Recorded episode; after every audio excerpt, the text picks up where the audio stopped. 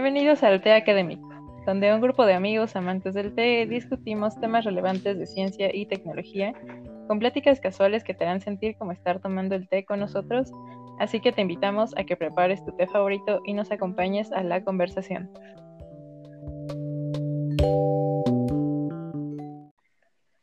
Y bueno, aquí estamos de regreso.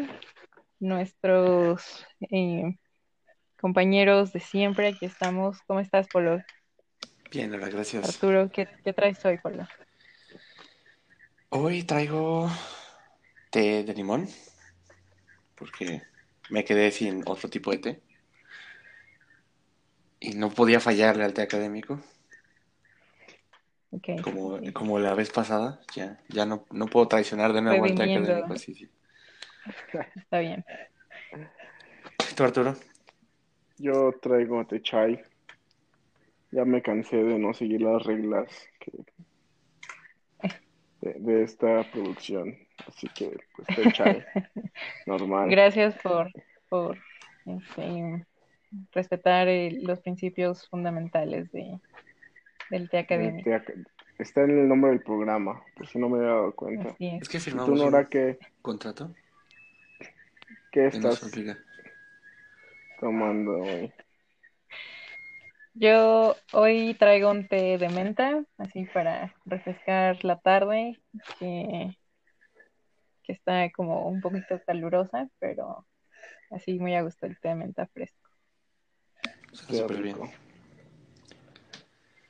Y bueno, por curiosidad, ¿qué, ¿dónde consiguen ustedes sus, sus tés? Para traer algo off topic, rápido antes de comenzar. ¿De dónde? Pues algunas eh, como que tiendas departamentales, sin decir nombres, alguna que es rosa y empieza con L. Este, yo ahí he encontrado algunas como que mezclas interesantes y también eh, una amiga eh, tiene como que su, su marca con infusiones diferentes. Ahí también he conseguido algunos sabores eh, ricos. Eh, podemos hacer aquí un, un shout out a, a esa marca. Y porque, ¿qué creen, Arturo? ¿Qué?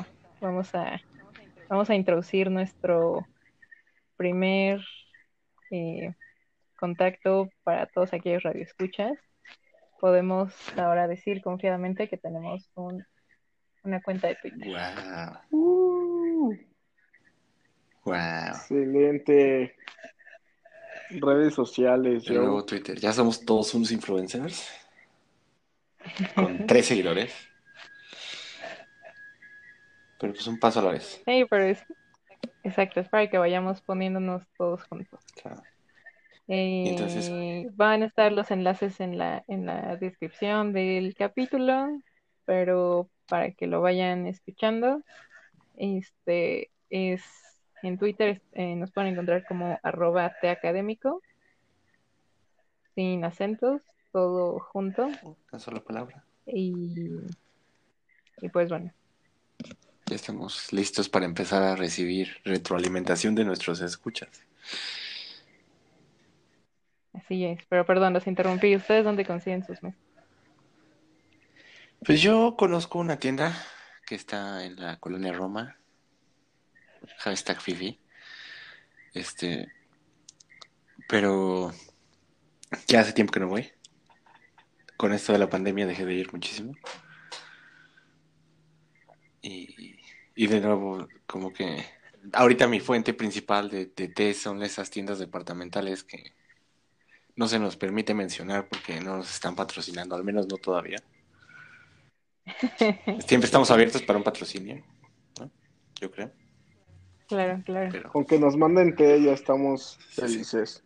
con que nos manden suficiente té.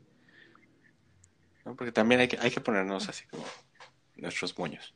Suficiente té, Sí, indispensable para cada capítulo. claro. Vale. Yo los conseguí ahí en, en Tomás.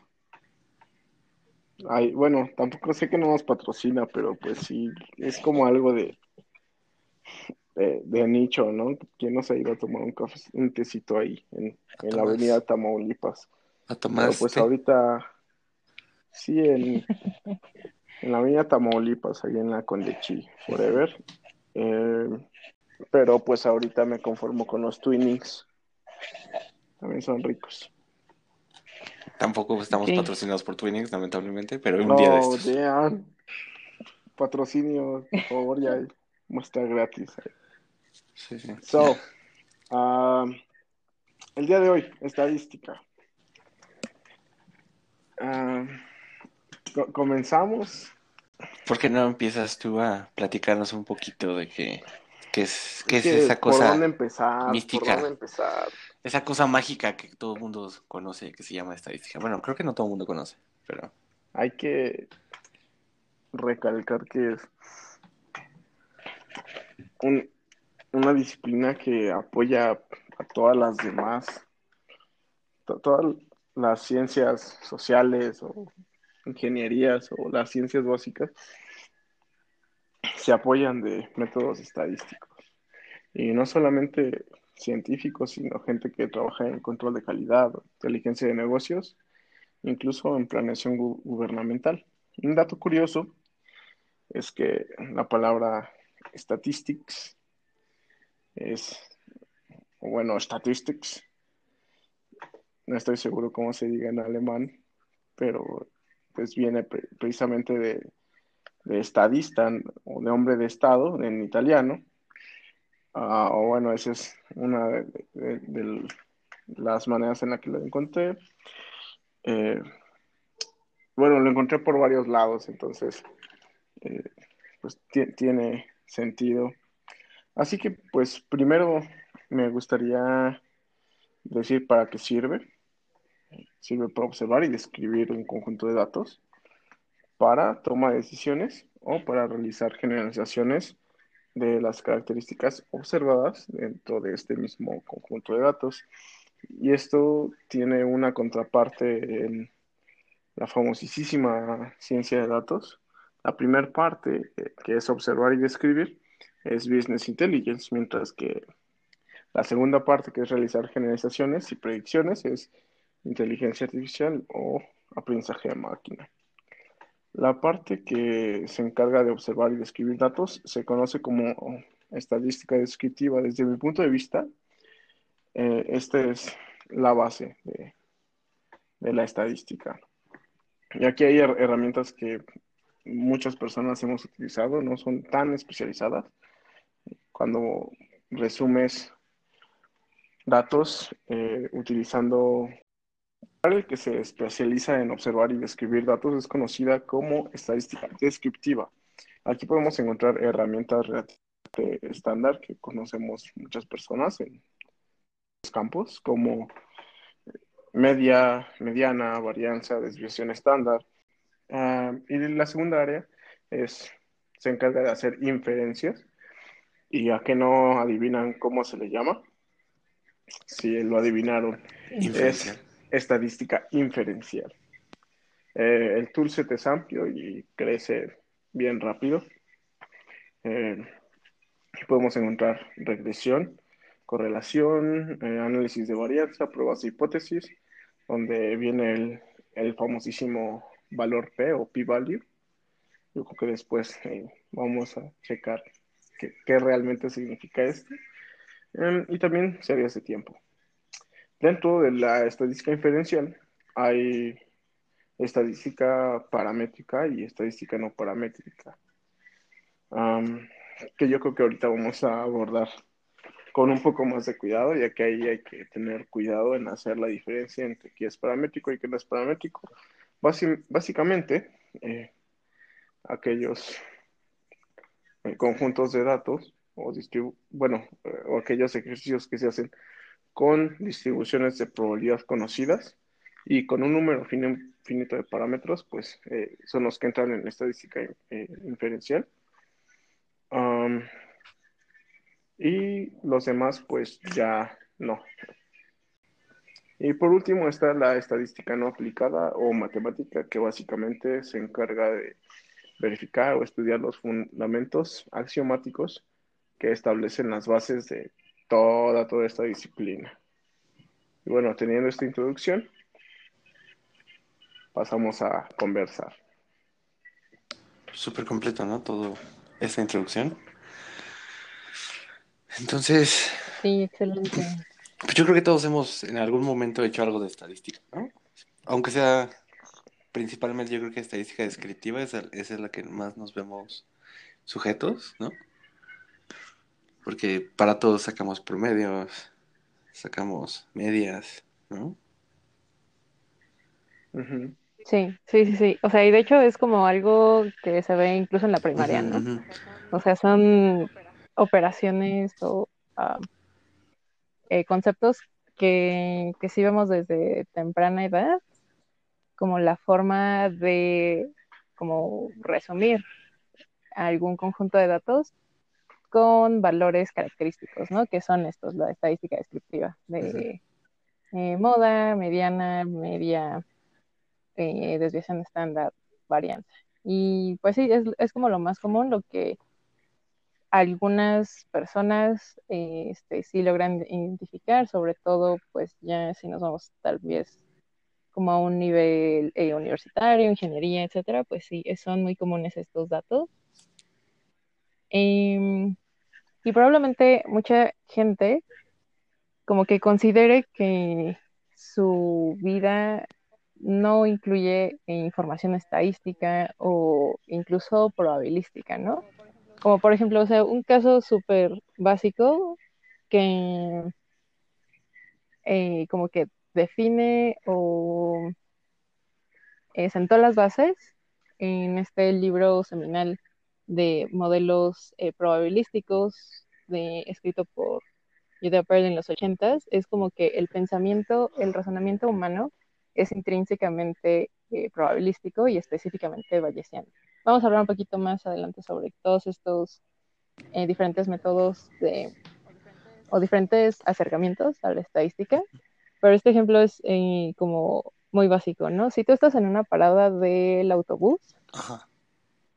y llevas determinado tiempo esperando, ¿cuánto, eh, cuánto tiempo podrías, o sea, cómo haces una estimación del tiempo que te falta para eh, que llegue la siguiente? Ajá. Entonces, si tú tienes, por ejemplo, la información de hace cuánto pasó el último camión, podrías más o menos saber cuánto tiempo tendrías que esperar para el siguiente, ¿no? Claro. Entonces, ese es como este, el, una intuición básica que usamos en, en, Estadística. en la Ajá. vida y que pues es fundamentalmente inferencia bayesiana, ¿no? Sí, claro. Tienes una información previa con la que este, podrías inferir sobre un evento futuro. Pero ahora, si esa este, información que tú tienes y si, si tú ya sabes en dónde se encuentra el próximo camión, la información previa ya no te sirve. O sea, es irrelevante para saber cuánto va a tardar en llegar el, el siguiente, ¿no? Sí, claro. Entonces, o sea, como que estos conceptos tan básicos y que nosotros podemos intuir o razonar en como que naturalmente en nuestra vida diaria, este, probablemente no nos damos cuenta de que estamos usando Estadística y probabilidad. probabilidad o estadística. Ajá. Y si estamos frecuentemente en contacto con eso. Y es súper chistoso porque no necesitas fórmulas y no necesitas matemáticas, ¿no? Para, para hacer estas inferencias, ¿no? O sea, porque son como, son como un poco naturales, ¿no? En nosotros, ¿no? El hacerlas. Sí, surge de manera natural. Pero, pero muy bien podrías aplicar cualquier método estadístico para, para tratar de hacer la misma inferencia, ¿no? Con matemática y todo, ¿no? Y con teorema y todo. ¿No? Y Ajá. O sea, sí, sí, sí es súper como que eh, más hacia el lado probabilístico que estadístico. O sea, eh, me gustaría poner otro ejemplo. Probablemente algunos, algunos radioescuchas, podcast escuchas ya lo conozcan y tal vez ustedes también. A ver cómo, cómo resolvemos esta diferencia entre estadística y probabilidad. Es un, eh, imaginemos que de una muestra aleatoria seleccionamos a Esteban. Entonces, él fue como el seleccionado de, de nuestro experimento y eh, algún conocido de él lo describiría como que es una persona muy tímida, eh, retraído. Él siempre está atento a ayudar a los demás, se preocupa por el estado del mundo, le gusta ser metódico y ordenado, Ajá. y eso es lo que busca como en su vida diaria. Ajá. Entonces, ahora, ¿cuál es la profesión de Esteban? ¿Él es bli- bibliotecario o granjero? Bueno, creo que así sin, Ok. sin- ya conozco este, este, Sí, yo también este escenario, sé. ¿no? Pero así sin, sin, sin recurrir a ningún conocimiento previo, pues la, la respuesta que se te viene primero a la cabeza es, es que seguro es un bibliotecario, porque esas son como las características que uno esperaría encontrar en un bibliotecario, ¿no? O sea, como esta persona que está orden, o sea, que, orden- que le gusta, casi, le gusta ordenar cosas, ¿no? Y que es muy pulcro y que es muy como para ayudar gente y todo eso, ¿no? Es como Ajá. Tiene que- tiene que ser un bibliotecario, ¿no? Porque eso es lo que mi cerebro, sin información adicional, relaciona, ¿no? Con, o sea, son las características que relaciona con un bibliotecario, ¿no? A lo mejor incluso un árbol de decisión diría que es un bibliotecario, ¿no? Tomando un poco del, del episodio de la semana pasada, ¿no? Ajá, claro. Sí, si solo tenemos información o si nos cerramos como a, a pensar en estas cualidades de, de, de Esteban, de nuestro seleccionado para el experimento, pues sí, o sea, como que el resultado más ah, intuitivo o que nos podría sonar más lógico es que fuera bibliotecario. Pero entonces ahora consideremos que eh, el 95% de las personas que se dedican a ser bibliotecarios son mujeres. Solo hay un, un pequeña, una pequeña pro proporción que son hombres. Y si lo vemos al contrario, el 99% de la gente que se dedica al campo, que es granjero, es, son hombres, con una pequeña proporción de mujeres. Ujú. ¿Ok? Entonces, eh, si, si nos ponemos como a analizar nuestra forma de razonar este problema, pues no estamos considerando eh, los datos, la estadística que, puede eh, decirnos qué, evento sucede con mayor probabilidad. Entonces, mmm, esto es como un experimento que, pues desarrolló eh, Daniel Kahneman como parte de su eh, teoría para saber identificar o para poder eh, dividir como las funciones del cerebro en como respuesta rápida y respuesta eh, un poco más eh, razonada. No vamos a andar como en, esa, en ese experimento, pero pues sí vemos que mm, no, no siempre nos es fácil administrar la información en forma numérica o de datos. Entonces, este, como que son esas dos partes eh, eh, que vamos a, a, poder utilizar o que vimos estos dos ejemplos como probabilidad contra estadística. O sea que algunas cosas son muy intuitivas para eh, razonar con ellas, como el primer caso del autobús, pero otras eh, no nos detenemos como a, a, ver la información que realmente existe, ¿no? Como en la estadística, todos los datos que podemos obtener. Pues esto es como el, es como la eterna discusión entre la, los modelos estos de,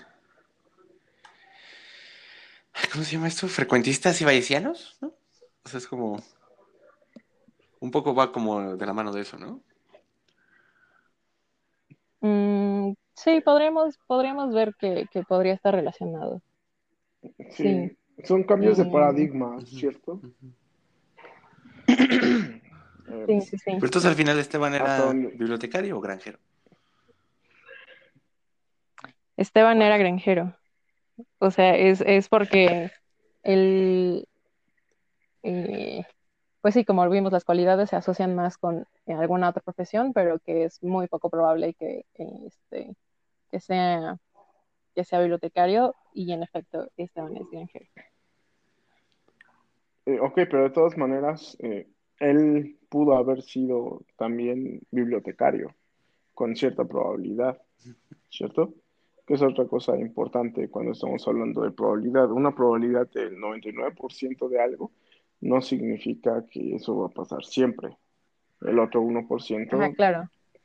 también puede ocurrir. Es improbable, pero no es imposible, ¿no? Ajá, Básicamente. ¿no? O sea, a lo mejor es poco probable que Esteban sea bibliotecario, pero podría ser que quizá, tal vez, sí fuera un bibliotecario. Muy difícilmente, pero la posibilidad existe, ¿no? Pero, ¿cómo diferencias verdaderamente, cómo diferencias verdaderamente entre probabilidad y estadística? O sea, porque yo creo que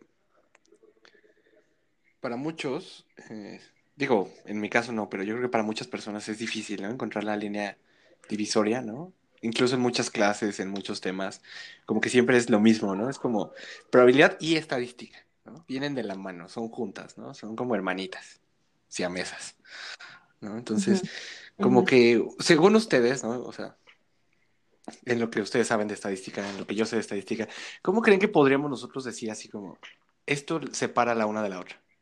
¿Hay forma? uf, qué, qué pregu- qué Ay, pregunta tan, Está como difícil, tan ¿no? dura. Está como... Yo creo que, que sí, sí es un poco, o sea, rozan mucho en, en muchas ocasiones, pero ah, siento que podríamos mm, diferenciarlas sobre todo porque am, como que la estadística es- se basa como en experimentos, digamos, eh, un- una recopilación de información para poder hacer inferencias sobre, sobre estos eh, futuros eventos, ¿no? Pues sí, podríamos eh, agrupar a la estadística como en, como en una materia que sea, mm, pues sí, como más ¿Cómo más? experimental y tal vez la probabilidad es como este, alguna eh, métodos deductivos como para, eh, pues sí, derivar información que puede eh, basarse en, en, en datos o en variables aleatorias, como le vamos a llamar a nuestros, a nuestros eh, datos recopilados, pero que eh, pues sí va, va a utilizar como métodos más eh, deductivos, como de tratar de eh, obtener algo a partir de, de- Sí, sí. de esos datos. Digo, puedo estar equivocada y, y no sea la respuesta eh, adecuada, pero pues Yo no concuerdo ¿ustedes qué contigo? ¿no? En ese, en ese sentido, o sea, siento que sí estoy de acuerdo en que va por ese lado la, la, la línea que lo separa. O sea, como que, como que todavía hay cierta, ese- esa línea, ese, pe- esa pequeña diferencia que a lo mejor es así como medio difícil de ver, que sí la separa la una de la otra y que por eso todo, no son sinónimos, ¿no? O sea, Sí, pero, porque, Sí, o sea, aparte los métodos para cada uno pues están bien ajá, ajá. determinados, ¿no? Pero, pues en sí yo creo que sí es muy difícil. ¿O tú qué opinas, Arturo? Yo creo que sí es... pues mira, la probabilidad se encarga de predecir o intentar predecir eh, los eventos futuros, qué tan likely, qué, qué tan probable es algo. Mientras que la estadística eh, es analizar la frecuencia o analizar lo que ha pasado hacia atrás. Entonces amb- ambas van de la mano, ¿no? Creo que desde este punto de vista, si nos quedamos con estas definiciones, uh, una cosa bien importante es para qué la estás utilizando. La estás utilizando para predecir eventos futuros o qué tan probable es al- algo en, el- en un futuro, pues ahí ya estás utilizando probabilidad, pero la- la- pa- para hacer esto requieres también la estadística, ¿no? Tienes que analizar la- los atributos de eventos pasados. Sí, yo creo que la diferencia es en la dirección en la que va cada una, ¿no? Es como que la, la probabilidad trata de ver hacia el futuro y la estadística como que estudia el pasado, ¿no? Sí, estoy de acuerdo. Mm, puede, puede ser que De sí. manera muy, sí. muy simple, ¿no? O sea, Eso también no es como-. O sea, es como un- una, es como una intuición muy, muy, muy, muy, muy abstracta y muy simple de, de una diferencia que podrías, que podría ser, ¿no? Entre las dos. O sea, como... Y yo creo que, yo creo que sería difícil hacer probabilidad si no tienes una estadística, ¿no? O sea, una, una serie de datos ya como procesados, ya le sacaste el- el- lo importante a los datos y con eso puedes hacer la, la proyección a futuro, ¿no? De, es, es probable que esto vuelva a suceder, ¿no? Ajá. Ajá, ¿No? O sea, como que, exacto. como que primero haces estadística y luego haces probabilidad, ¿no?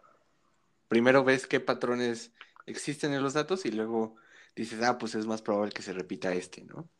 Sí, sí, sí. O sea, creo que sí, eso es algo mm, justo, como que no podemos tener la probabilidad sin haber tenido primero, este, pues justo eh, la, estadística. Eso sí, creo que es acertado. Es súper interesante todo este tema, ¿no? Porque como que...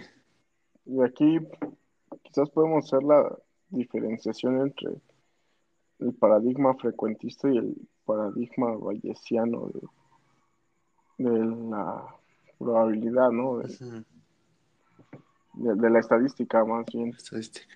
que esto ya básicamente el, el- el señor Valles llegó y tiró una bomba en, en todas nuestras priors, ¿no? Pueden entender, en todos nuestros priors. Todas nuestras creencias de, de estadística. Pero entonces, para Ajá. nuestros escuchas, en caso de que alguno no, no nunca haya escuchado de la del, acercamiento bayesiano, ¿no? del Bayesian approach. A approach. Y, que- y que igual quizá no hayan escuchado acerca del acercamiento frecuentista, ¿no? ¿Qué, qué es cada uno? ¿no? Pues, o sea, mira, básicamente el frecuentista es lo que eh, comentábamos al principio, que todos hemos eh, conocido en la primaria.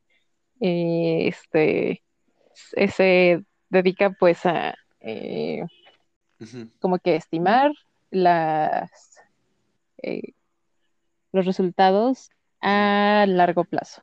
O sea, basado en medias, en estos, eh, ¿cómo se llama? Este, medias, modas, medianas, promedios, eh, repeticiones. Sí, o sea, como en estas En mediciones, medidas. eh, medidas, en estas medidas, este, se, se, de- se trata de describir y eh, como que estimar en base a eso, ¿no? Tienes tus datos, Es lo que, lo que normalmente tienes tus conocemos como datos y ves qué tanto se repite tal, tal o cual dato, ¿no? Por eso es frecuentista, ¿no? Porque es con, Ajá, con cuánta frecuencia encuentras una cosa u otra, ¿no? Y básicamente es, es una lucha, Ujú. ¿O con qué frecuencia pasa lo que tú estás exacto. buscando? Y es como una lucha entre. ¿Sucede más este evento o sucede más este otro evento, ¿no? Entonces. Y cada cuánto sucede. ¿no? Pero el lado. Ujú. El lado bayesiano creo que va un poco más sobre eh, como una intuición que suena más razonable para nosotros como personas. O sea, como este ejemplo que les comentaba del autobús y el experimento original de el, eh, clérigo Valles, este, pues consistía en que él tenía una, eh, una grilla, un, digamos como un tablero de ajedrez, entonces donde tiró una bola y trataba de adivinar la posición de ese, eh, de ese, de esa pelota al eh, seguir aventando eh, más bolas, pero él no veía, entonces como que las aventaba para atrás y un ayudante le decía, no, pues cayó a la derecha o a la izquierda o arriba abajo de esta bola este, principal. Entonces él trataba en base a este nuevo conocimiento, trataba de actualizar su creencia de dónde estaba la bola original, o sea, la que le interesaba. Entonces, eh, pues se trata principalmente sobre eso, sobre eh, a través de los datos, de la información que obtengamos, tratar de actualizar nuestra creencia sobre algún evento. Entonces como que de a poquito vamos actualizando, ¿no? La probabilidad, ¿no? ¿O cómo? Yo la verdad es que de Sí. bayesianos no sé nada. M- Más bien, bueno, sí se actualiza, pero como funcionan lo- los métodos bayesianos es que tú, tú, pues, como se les conocen como creencias, ¿no? O belief. Entonces tú tienes una creencia o una distribución de probabilidad posterior, bueno, ajá, anterior, y luego haces una observación y con esa observación tú vas ajustando tus creencias. Y tiene que ver con el ejemplo que, que, comentamos de Valles, estimando lo- dónde estaba algo y pe- pe- pero ese, yo creo que esa es lo, la, principal diferencia entre lo frecuentista y lo bayesiano. Para los frecuentistas hay una visión objetiva y, y más dura de los de la probabilidad, mientras que para lo bayesiano eh, podríamos decir que es un poco más flexible. Tú, tú tienes una Ajá, tu actualización, digamos que tu actualización de creencia o el, el factor de Bayes fue cero. O sea, o más bien es, es uno. O sea, Ajá. Pero no se cambió nada. cuando tú tienes esta diferencia, ¿no? De que de pronto te empieza a salir más águila que sol, pues tus creencias irían, se estarían inclinando hacia, hacia águila, ¿no? Es más probable águila, más probable águila, más Claro. probable, ¿no? lo cual también puede Exacto. introducir sesgo, ¿no? De hecho, quizás también valga, valga la pena mencionar que cuando tú tienes un, un evento que se repite muchísimas veces, por lo general, seguir un, seguir un enfoque frecuentista es bueno. Pero cuando no logras comprender bien lo que está ocurriendo y estás obteniendo resultados inesperados, los métodos bayesianos normalmente van a ser mejores, por lo general. Y también eh, o- otro caso de aplicación es cuando no tienes acceso a una vasta cantidad de, de experimentos o de observaciones. Yo- Ajá, creo que aquí cabe, cabe mencionar que, eh, digo, aunque nos pueden ir eh, como que arrojando datos diferentes, el, el enfoque bayesiano y el frecuentista tienden hacia el mismo valor. O sea, cuando tu número de muestras es infinito, este, el, el enfoque bayesiano y el frecuentista en teoría son iguales. Sí, pues al final, o sea, yo, yo creo que al final la estadística, o bueno, el, el- a la probabilidad a la que quieres llegar, ¿no? O sea, en teoría es, es la misma, ¿no? En ambos, en ambos esquemas, ¿no? Si acaso la forma de llegar, ¿no? Es lo que diferencia el uno del otro, ¿no? Sí, sí, sí, o sea, y, y, pues todo lo que, ajá, como la forma en que vas, sí, adquiriendo este, esta, este resultado, como dices, la forma de que llegar cambia, ¿no? es lo que cambia. Pero, este, pues sí puede haber resultados diferentes drásticamente, como lo menciona Arturo, cuando tu entorno Ujú. cambia, es muy dinámico, pues un enfoque eh, bayesiano sí es muy, eh, Ujú. es preferible, vaya, porque puedes ir como que actualizando constantemente la información en lugar de tomar como un número absoluto. Sí, es como, permite un poco más de flexibilidad, ¿no? La parte bayesiana, ¿no? Como, como de, de ir incorporando esta dinamicidad, ¿no? De, de cambios que, que la parte la parte frecuentista no te permite. Pero, ¿ustedes son bayesianos o frecuentistas? A ver, vamos a dibujar una línea aquí. ¿De qué lado están? Yo soy no binario en ese, no te declaras. en Prefieres ese no decirlo. aspecto. Exacto. ¿Tú, Nora? Yo creo que aquí lo más importante, o sea, más allá de qué método prefieras, hay alguna broma entre estadísticos o personas que se dedican a la estadística, es como el enfoque frecuentista es lo que haces cuando no sabes cómo usar valles.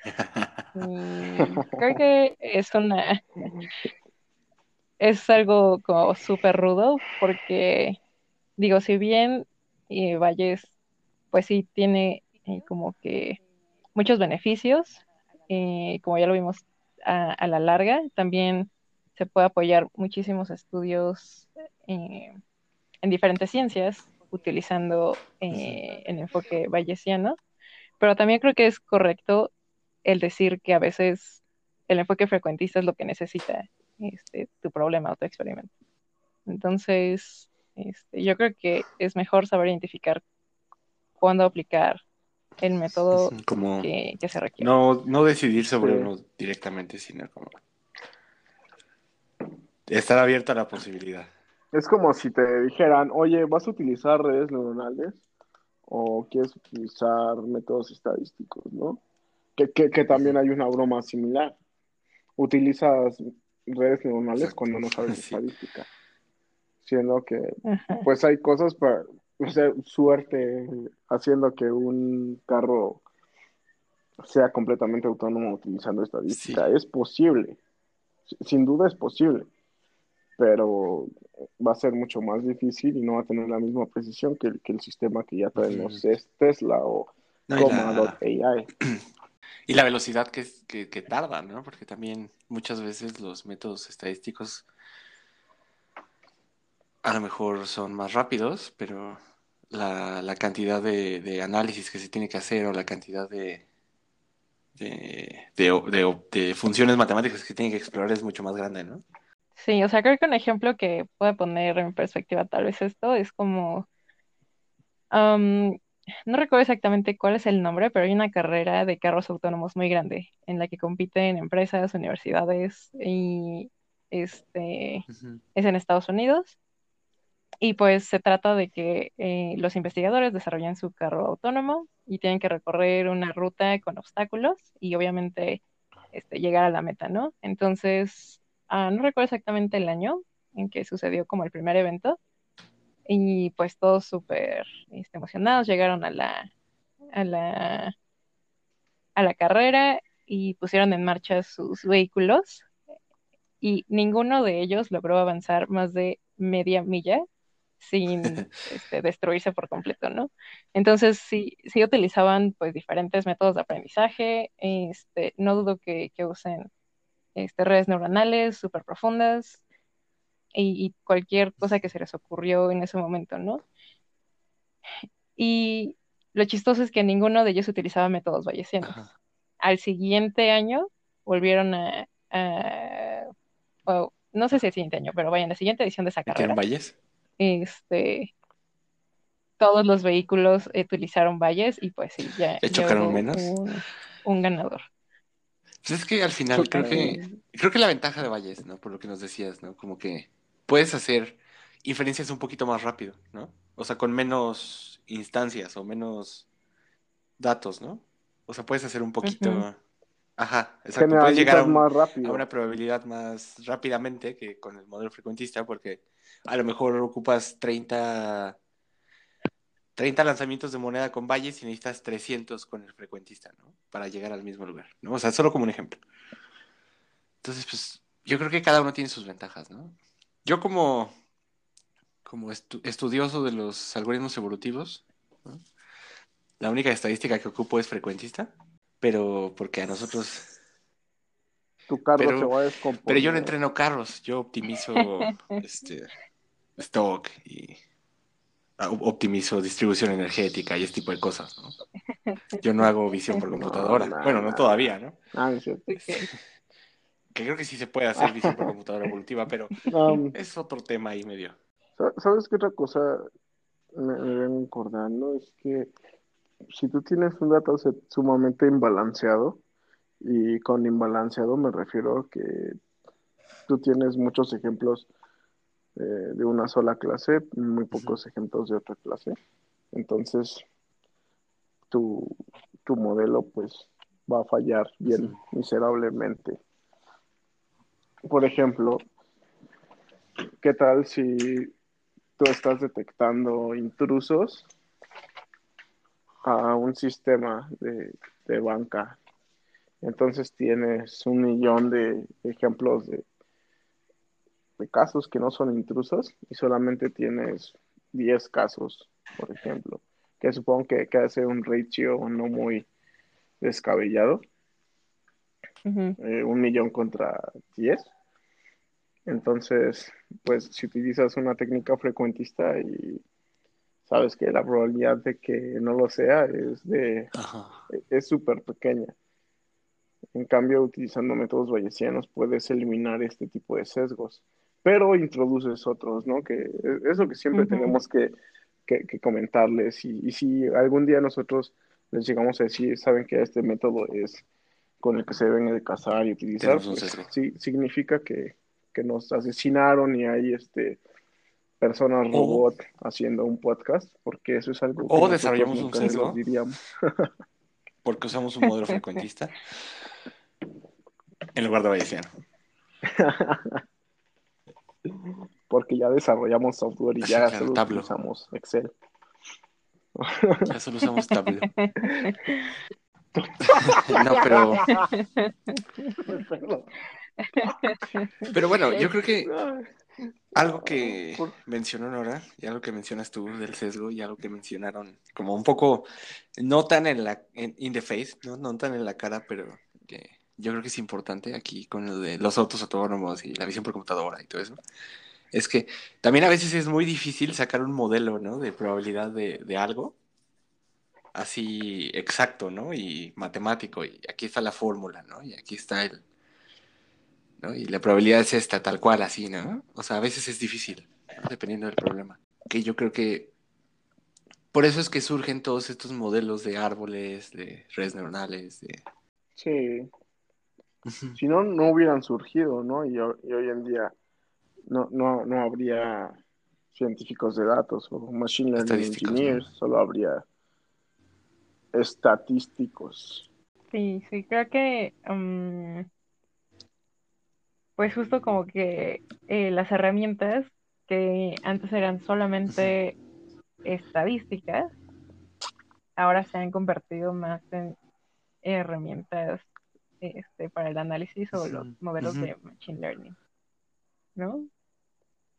Por esta gran disponibilidad Ya casi todo lo que, bueno, no sé, pero por ejemplo, en mi caso, casi todo lo que hacemos de estadística es para tratar de demostrar que los resultados que obtenemos no, no son por porque encontraste así como de churro, ¿no? El, el resultado, ¿no? Sino es para demostrar que, que los algoritmos están encontrando el resultado que buscas significativamente, ¿no? O sea que hay una, hay una significancia de los resultados que obtienes, ¿no?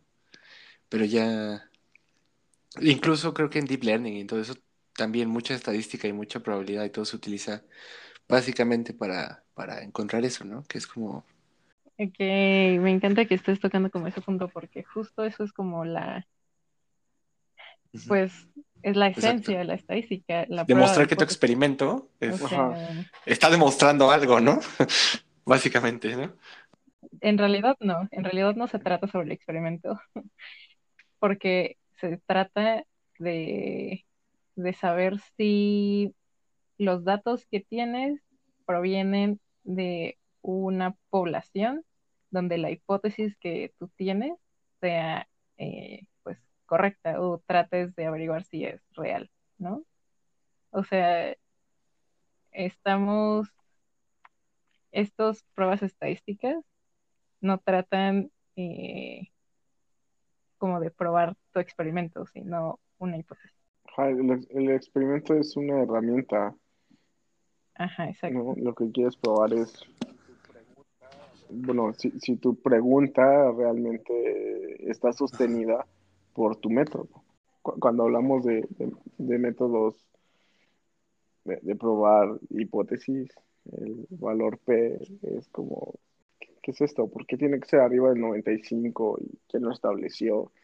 ¿Tiene que ser arriba o debajo del, del 95? Y ahí es donde tienes que analizar cómo estás estableciendo No tu digo yo, lo dice la ciencia.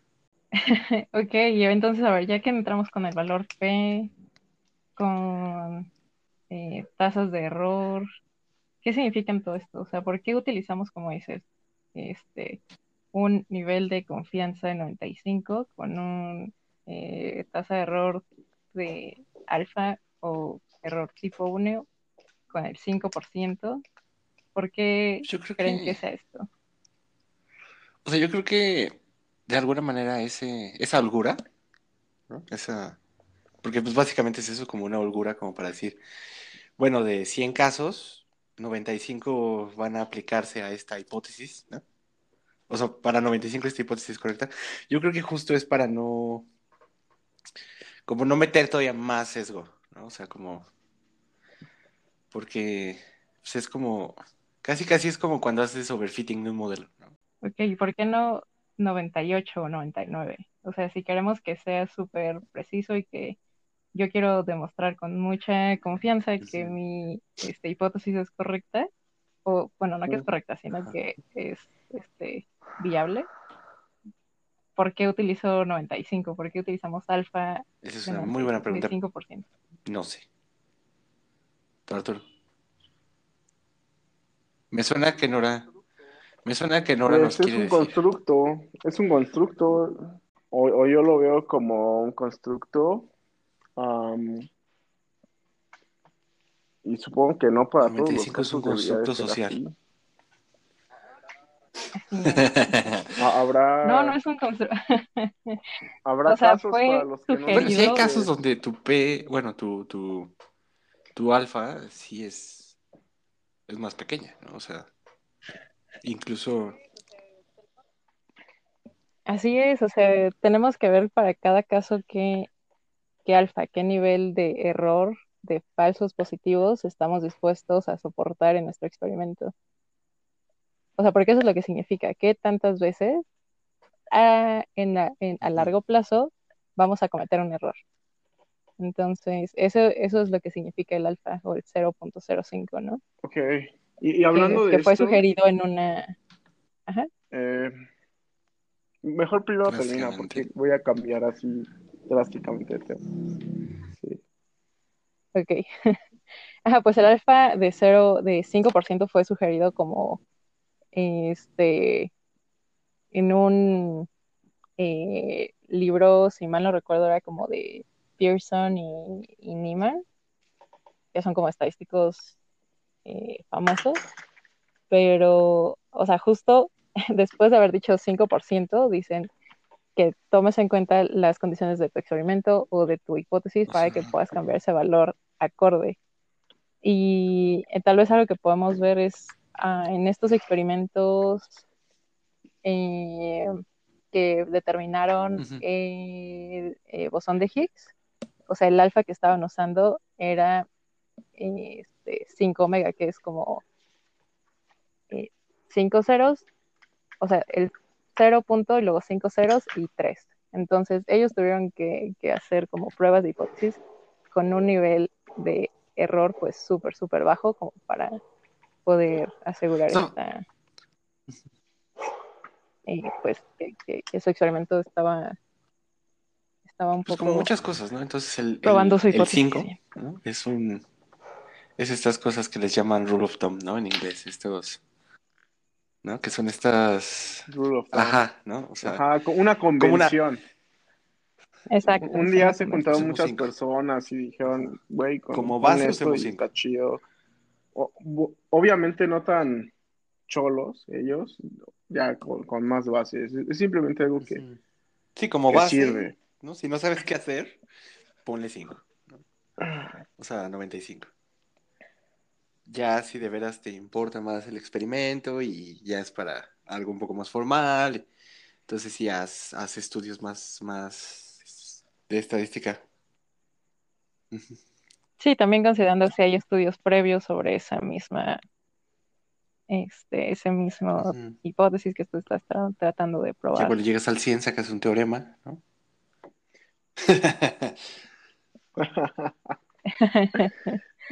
lo, lo, lo se- sesgas y haces cherry picking, ¿no? Que, que esa es otra práctica, muy mala práctica, pero pues hay gente que definitivamente necesita este, publicar y Publica o muere. es algo que se puede hacer.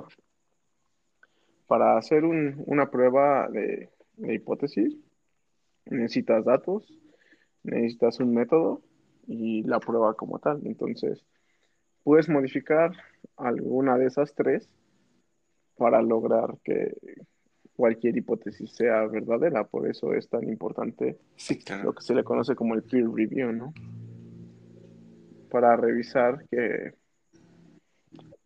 el método y, bueno, la- las dos últimas, que es el, el método experimental y el, la prueba de hipótesis, pues que sean fáciles, bueno, son más fáciles de, de identificar si ahí hubo algún error o si pues, le metieron mano los investigadores.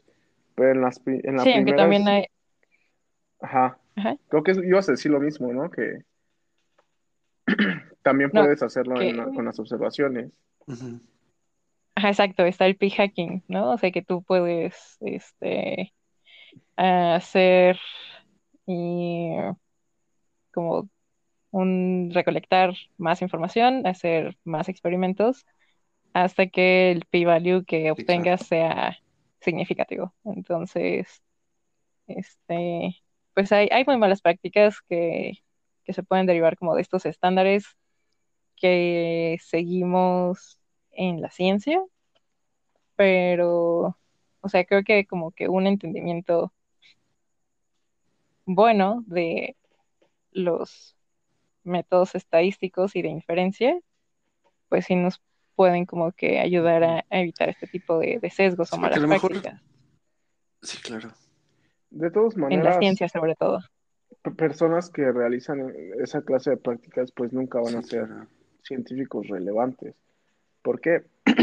Porque cuando tú te, no sé, a mí me han contado, ¿no? Y lo veo con científicos relevantes, eh, van a inspeccionar súper duro Sí. tu trabajo porque lo van a utilizar. Y si tú llegaste a hacer algo que no está bien hecho, como el, el famosísimo p-hacking, pues alguien se va a dar Eso cuenta en algún ¿no? punto. Y yo, yo siento que el desprestigio y el shaming académico son de las cosas, peores cosas que te puedes, pueden pasar, ¿no? Imagínate construir una reputación, primero estudia, ¿no? Y llega tu doctorado. Y, y después construirte una reputación. Yo creo que muy pocas Ah. personas se, se arriesgarían a... Pero pues al mismo tiempo ese creo que el...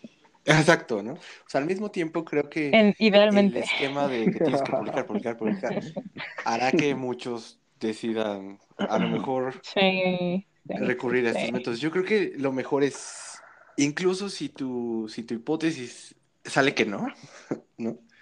Ahí ya estás demostrando algo, ¿no? Entonces, yo creo que a veces siempre es mejor, este, como seguir, hacer estadística bien, así, hacerlo bien, hacerlo limpio, ¿no? Porque al final del día, pues, yo creo que lo que más te afecta en ese caso es cómo te ves tú a ti mismo, más que otras personas. Porque además, ¿cuánta gente no lo? O sea, realmente no, no creo que, no creo que, o sea, por algo es famoso y por algo se conoce, ¿no? Y por, Sí. eso- por algo tiene hasta nombre. ¿no? Hay un video súper bueno aquí eh, sobre, sobre este tema de el canal Veritasium Ok, que dice por qué el 95% de Sí, sí, sí. las publicaciones están equivocadas. is, Es súper interesante y trata justo este, este tema. is most of the knowledge wrong, ¿no? Así. Is most Ajá, published ajá. work wrong. Ah, Ajá. Ahí también vale la pena Hay que hacer agarrarnos un día estadística de las malas praxis. y, Sí, Y de hecho sí hay, hay metaanálisis de todo esto. ajá, podemos hablar de por qué el método del publish or, or perish pues leen en la, en la torre algunas cosas, pero es que Sí. realmente sirve, a pronto sirve. Te, te obliga a publicar porque pues publicar sí hay muchas malas prácticas, pero en general obliga a, a que chambes, y no solo que chambes, sino que chambes de una manera ordenada y replicable. Eso es súper valioso. Pues se supone, o sea, que el método científico está establecido para que eh, toda investigación Sí, sea claro. replicable. Ah, claro, claro. Yo sí siento que el publish and perish es este la, la peor estrategia Yo también, porque es- para, para la ciencia. O sea, ¿Qué, qué, qué existen otras formas como pre-registration, ¿Cómo? este, pues como que eh, hagas una, un preregistro de cuáles van a ser tus experimentos, qué resultados esperas obtener y que en base a eso, o sea, que se supone que es como tú escribes los, Ujú. como cartas para el- los financiamientos, ¿no? Tus, ¿no? este, ajá, pero, o sea, también como que existe la posibilidad de que puedas publicar resultados no significativos. O sea, porque en la ciencia el 99% de los artículos que se publican muestran resultados significativos y Cañón. esto es como un bias, ¿no? O sea, si estamos considerando que hay eh, tal vez en la mayoría de los experimentos 5% de veces en las que vamos a estar mal, ¿por qué no se ve reflejado en las publicaciones? ¿No? Ok. Exacto. O sea, ¿por qué y, todos y los son incrementales son y son Eso es algo este, real. de 99 a 99.2 y luego Ajá. 99.4, ¿no? Es, es que ojo, porque ahí puede, puede haber un sesgo. Yo, yo no estoy defendiendo al publish and perish, a mí me caga y es lo más frustrante que hay. Pero por otro lado, puede ser que aquellos, eh, aquel 5% es el que no publican, ¿no? Por eso está el peer review.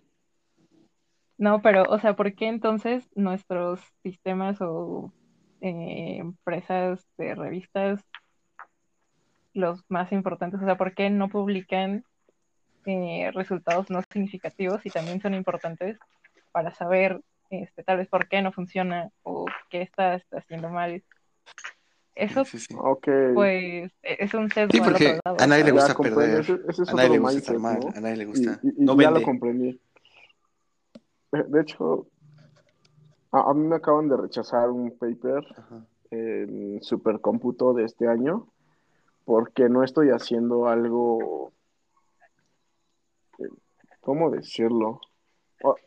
Todos los métodos de, de encriptación en, en computadoras cuánticas se están haciendo de alguna manera y yo estoy proponiendo un método completamente diferente. Y es como, vato, no estás haciendo lo que los demás, no te vamos a publicar. Entonces eso ya tiene que ver un poco más con, no tanto con el método, eh, desde mi punto de vista no tiene que ver casi nada con el método científico, eh, sino más bien con el statu quo, especialmente Sí, de... Súper interesante que cambiamos de tema de la estadística. No, pero es que, o sea, la estadística está intrínsecamente relacionada con la ciencia, que, que, que sí tomamos una Pero tampoco tan grande. gran desviación, pero Estamos estamos hablando hablando de, de la de gente que truquea la estadística. Sí, o sea, y cómo eso es malo para, para la comunidad, para que la ciencia no pueda ser incremental, para Es eh, muy difícil. está propiciando el sesgo, no sé. Es lo, que, que sí es, es un es lo que iba a comentar. Yo creo otro que capítulo por sí deberíamos hacer un capítulo acerca de esto. pero yo creo que es un tema de interés. ¿no? O sea, cómo, cómo nuestras propias reglas de, de- de experimentación, reglas de replicabilidad, reglas de, de- de- de estadística, de probabilidad, de todo esto, ¿no? de replicabilidad experimental, todo, como eso mismo a veces hace que, que la gente busque como cómo engañar eso, ¿no? Y cómo... sí, o sea, porque quieres jugar el juego, no quieres solamente, Entonces, pues, quedarte al margen. Sí, exacto. porque necesitas comer y si no, si no tienes funding, pues Pues es no vas a comer y si no tienes publicaciones, pues vas a salir al, a la industria con desventaja de los vatos que sí saben utilizar las tecnologías y quizás tú tienes el Para más es poco. Es, eso, pero es todo un tema, es todo un Ah. tema. entonces o, o tienes que unir, subirte al tren aunque no te guste porque es la manera, la, la única Es manera en la que vas a poder hacer lo que, lo que te late. Así que no, por, este, hagamos una lucha en contra de la mala praxis. Pero sí, siempre trata de obtener resultados totalmente. bonitos, porque a la gente le gusta. Pero lo que iba a decir, Sí, estamos no, como o sea, decía un profesor, ¿no? O sea, es que hasta demostrar que tu hipótesis es incorrecta es una demostración de algo, ¿no? O sea, no significa que, que fallaste o que falló el experimento, significa Ajá. que tu experimento demostró que por ahí no es. pero a nadie le gusta que decir eso, ¿no? A nadie nos gusta estar en ese 5% del, del, Sí, del p-value, ¿no? Sí, o sea, como que esta, este, pues sí, estándar que se ha establecido como para eh, establecer la calidad en base a la cantidad es Sí, un poquito este, cuestionable. Pero rea- reaterrizando al tema de, de la Bueno, estadística bueno. y de la probabilidad y todo, ¿por qué no cerramos diciendo por qué hicimos este episodio en particular? ¿Y por qué se relaciona con, con, con- con los modelos de clasificación, los modelos de regresión, el aprendizaje de máquina? Pues esta vaina es la piedra angular de, del aprendizaje en general, porque incluso si no estás utilizando métodos que no tengan mucho que ver con la estadística, eh, por ejemplo, Deep Learning, aunque ojo, Deep Learning es aprendizaje estadístico también. Supongamos que no lo fuera, ¿no? Y, y que tú no necesitas ser, evidentemente no necesitas ser un, o, tener una maestría, un doctorado en estadística para poder implementar estos modelos. De todas man- maneras, necesitas saber cosas como accuracy, ¿no?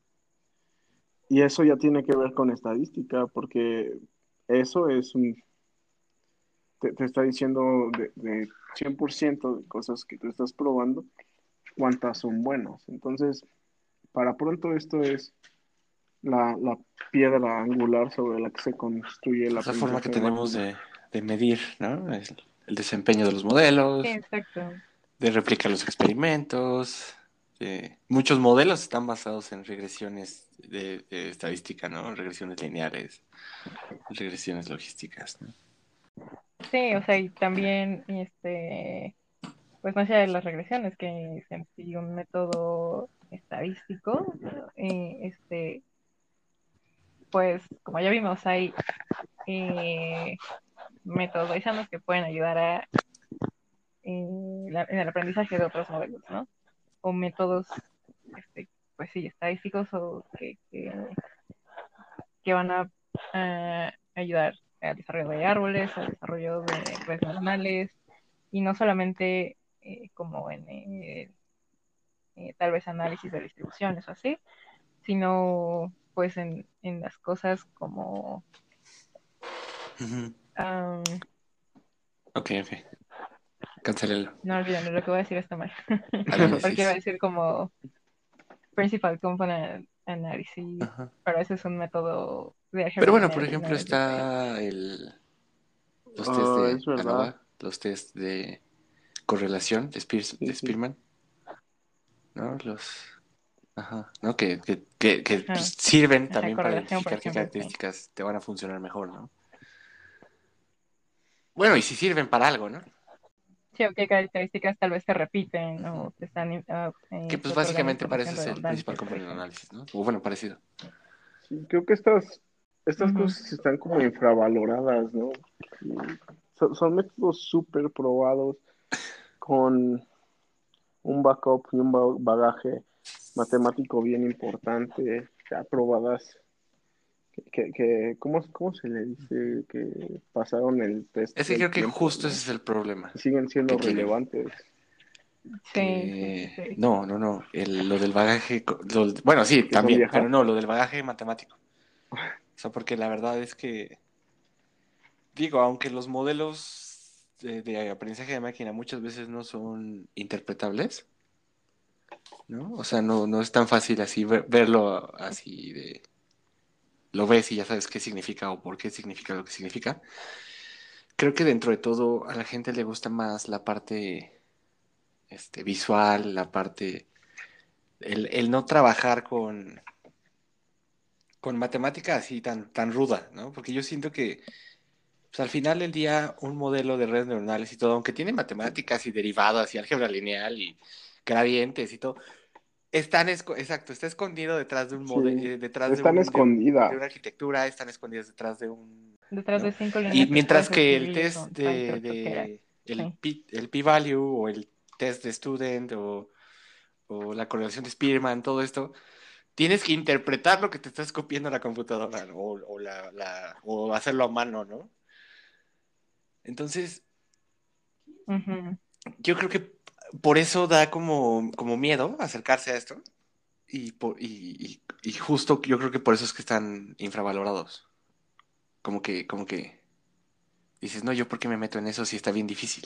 Exacto, como que no, no hay una buena comprensión de lo que implica, ¿no? El uso de las herramientas estadísticas, de los métodos estadísticos para Exacto. tan siquiera validar tu, tu- tu experimento, ¿no? Es demasiada matemática.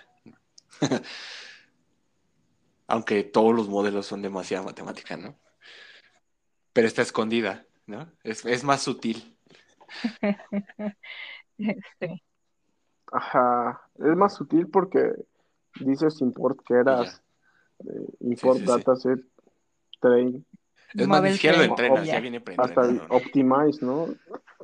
Ajá. Y pues no te importa, ¿verdad? Por, por qué funciona, por qué no funciona. Si no jala, nada más le pones más capas y, y le metes otros 100 pesos de, Y ya. de poder Exacto, computacional entonces en como que Services. Requiere Ya menos quedó. conocimiento teórico que, que la estadística. Ajá. Ujú. Pu- pu- puedes hacer cosas que padres es más accesible, ¿no? sin tener ese bagaje. Sí, Eh, eh, qué chistoso, ¿no? Exacto. Lo más Es- es- más es como irónico, las bases. Pero al mismo tiempo yo creo que así lo hicimos, ¿no? O sea, como que, como que ese fue el, ese fue el punto de hacer machine learning, ¿no? Como, ahí está bien difícil la estadística, vamos a hacerlo más accesible, aunque pues sea es más una, difícil. una tendencia. Fue una tendencia, la gente lo comenzó a utilizar, le interesó y pues como mucha gente lo quería utilizar, hicieron frameworks que te hacen la vida muy fácil al utilizarlo. Sí, o sea, que está buenísimo. No estoy nada en contra de que sea accesible, Otro tópico. pero bueno, este tema también merece otro, otro podcast. Pero este, creo que hay una, como que una regla de oro en la que, digamos, como que la herramienta no debe imposibilitar el comprender no debería. el, el concepto detrás, ¿no? O sea, que debe ser como que una herramienta fácil para que puedas aplicar los conceptos, pero que tampoco un entendimiento de el método o de estas reglas o de estas paqueterías este, se confunda con un entendimiento del concepto, ¿no? O sea, el que tú sepas manejar como PyTorch o lo que sea Scikit-learn súper bien, que puedas generar un modelo con 99 de Sí, claro. accuracy, no significa tal vez que sepas Sí, qué claro. significa o cómo se obtuvo esto, ¿no? Claro. O sea, no hay que Ujú. confundirlo. Y todos somos culpables de algo así. Porque tam- tampoco para utilizar una Sí, claro. computadora no necesitas saber cómo funciona el kernel de Linux. y- Ajá, claro. No puedes ser experto en todo. Ni el funcionamiento Para del este podcast transistor, no que es como el- lo más básico, ¿no? Pero Sí, sí, sí, sí. Vamos a hacer un podcast para gente súper canija, que- en el que únicamente entre gente que, que sepa crear su propia máquina con sus transistores, así desde cero, hacer sus registros, su sistema mínimo. Sí, y pues yo no puedo seguir ese podcast. full. Y, y tiene que generar su Pues, propia lamento decirte que yo no puedo escuchar ese pues, podcast. Ni, Claro. ni planeo, creo. Sí. Ya, no ya de ni generarlo con esos requisitos. Yo creo que nadie. O sea, aparte es insostenible, o sea, en algún momento tendrías que recurrir como a una fábrica china donde pudieras fabricar tus, Sí, no. Está tus propios circuitos o algo así. O sea, no lo podrías hacer todo Tal vez por se tu pueda, cuenta. pero requiere mucha infraestructura. Yo siento que Sí, lo pero, o que sea, haces Por eso mejor usamos cierta Scikit-learn. infraestructura, lo demás ya no lo vas a hacer. Sí, Sí, no sé, y es buenísimo, o sea, podemos utilizar lo que ya existe, de eso se trata, ¿no? Exacto. Como que vayamos construyendo decía, sobre lo que ya hay. entre no menos líneas de código tienes, menos probable es que te equivoques. ¿No? En todo caso, si te equivocas, probablemente el error viene del código que estás usando de alguien más, pero no es tu culpa. ¿No? Y, y- y insisto, yo creo que esa es la ventaja de, de- de todos estos modelos, ¿no? De, o sea, porque si tú calculas mal el p-value, si tú calculas mal, no sé, hasta la, yo creo que hasta la media te puedes equivocar, ¿no? A la hora de calcularla.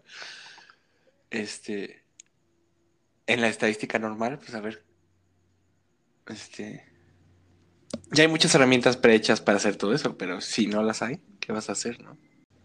Pues utiliza simplemente el R. R tiene para todo. O sea, no yo erudita de un, estadística es Nora. un erudito en estadística, ¿no? Pero hasta No, tampoco tanto, sé, pero pues sí, R es un lenguaje estadístico. si no está en R es que no existe prácticamente. Y justo ahora ya, ya está muy de moda el, el hacer paper plus code. Entonces, to- todo lo que tú publicas, código. bueno, es esa tendencia, ¿no? Que, que publicas cosas y aparte subes tu librería. Y está súper padre porque hay, a- así eh, gana la gente que quiera replicar tu trabajo y ganas tú porque evidentemente ellos al estar utilizando lo que tú Sí. construiste, pues te tienen que citar. Sí, o sea, para eso es buenísimo, como que todos estos frameworks para eh, ciencia reproducible y, y todo esto, sí, o sea, es, Sí. Sí, que es Ya no tienes como que una de las buenas agarrar tu libro de- alcanzado de estadística de. Judah Pearl. ¿no? Y hacer tu propio script, ¿no? Para, para calcular el, Y, y hacer tu propio El- script. la suma arrancada de Wilcoxon, ¿no? Ya, ya le pones ahí en Python. Exacto. que luego no te da, no te regresa a la estructura de, de datos de la manera en la que tú esperabas y tienes que tronarte los pues, dedos transformando los datos como tú quieres. sí. Pero pues, compa, ya está probado. ¿no? Seguro No sería más difícil tratar de hacerlo Disfruta que alguien ya, ya te hizo el paro. y que te regrese lo que tú quieres que te regrese. A, a editar lo que te regresa a lo que tú quieres que te regrese, ¿no? En muchos casos es más difícil eso. Sí, Sí, sí, estoy de acuerdo. O sea, creo que, o sea, aquí la clave es como un eh, conocimiento de lo que eh, Mm. quieres obtener y saber Esa es la como enseñanza qué del día de hoy. necesitas, ¿no? Utilizar las herramientas No necesarias solo usa para- la para librería, obtener. sino entiende cómo se usa, ¿no? si necesitas, si necesitas saber cómo se utiliza, dale. Ya, ya llega un punto en el que cuando estás haciendo algo muy de nicho. Las preguntas de Stack, Stack Overflow ya no son suficientes y dice la gente que ahí es Cañón. cuando te das cuenta que estás haciendo investigación Sí, de, cuando- de frontera, ¿no? Cuando ya Sí, sí, sí. buscas en Sí, Stack cuando ves Overflow como- tu bronca y nadie Es que no está implementado ni siquiera el ni siquiera el algoritmo o cerca del algoritmo no está ni implementado porque lo acaban de publicar antier o la extensión. O tú eres el que va a publicar ese algoritmo.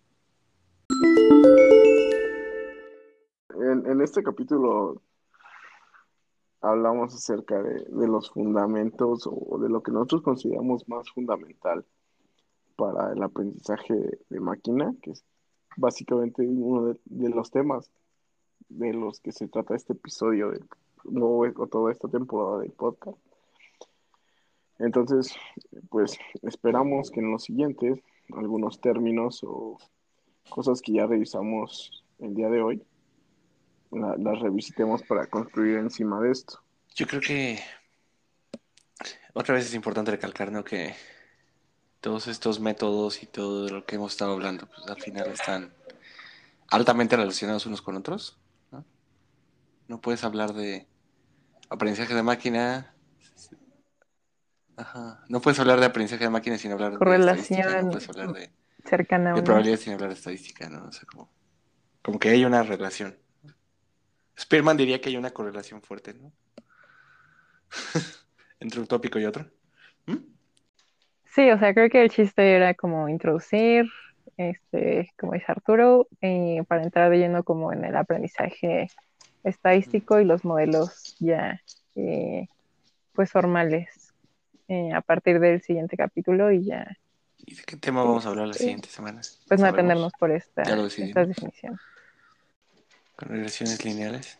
¿Qué son para que Pues ahora sí vamos con regresiones, ¿no? Sí, también este, logística o, o polinómica, ¿no? No tiene que ser lineal siempre. Es su programa no favorito de la la tele. televisión humorística. Ah, no.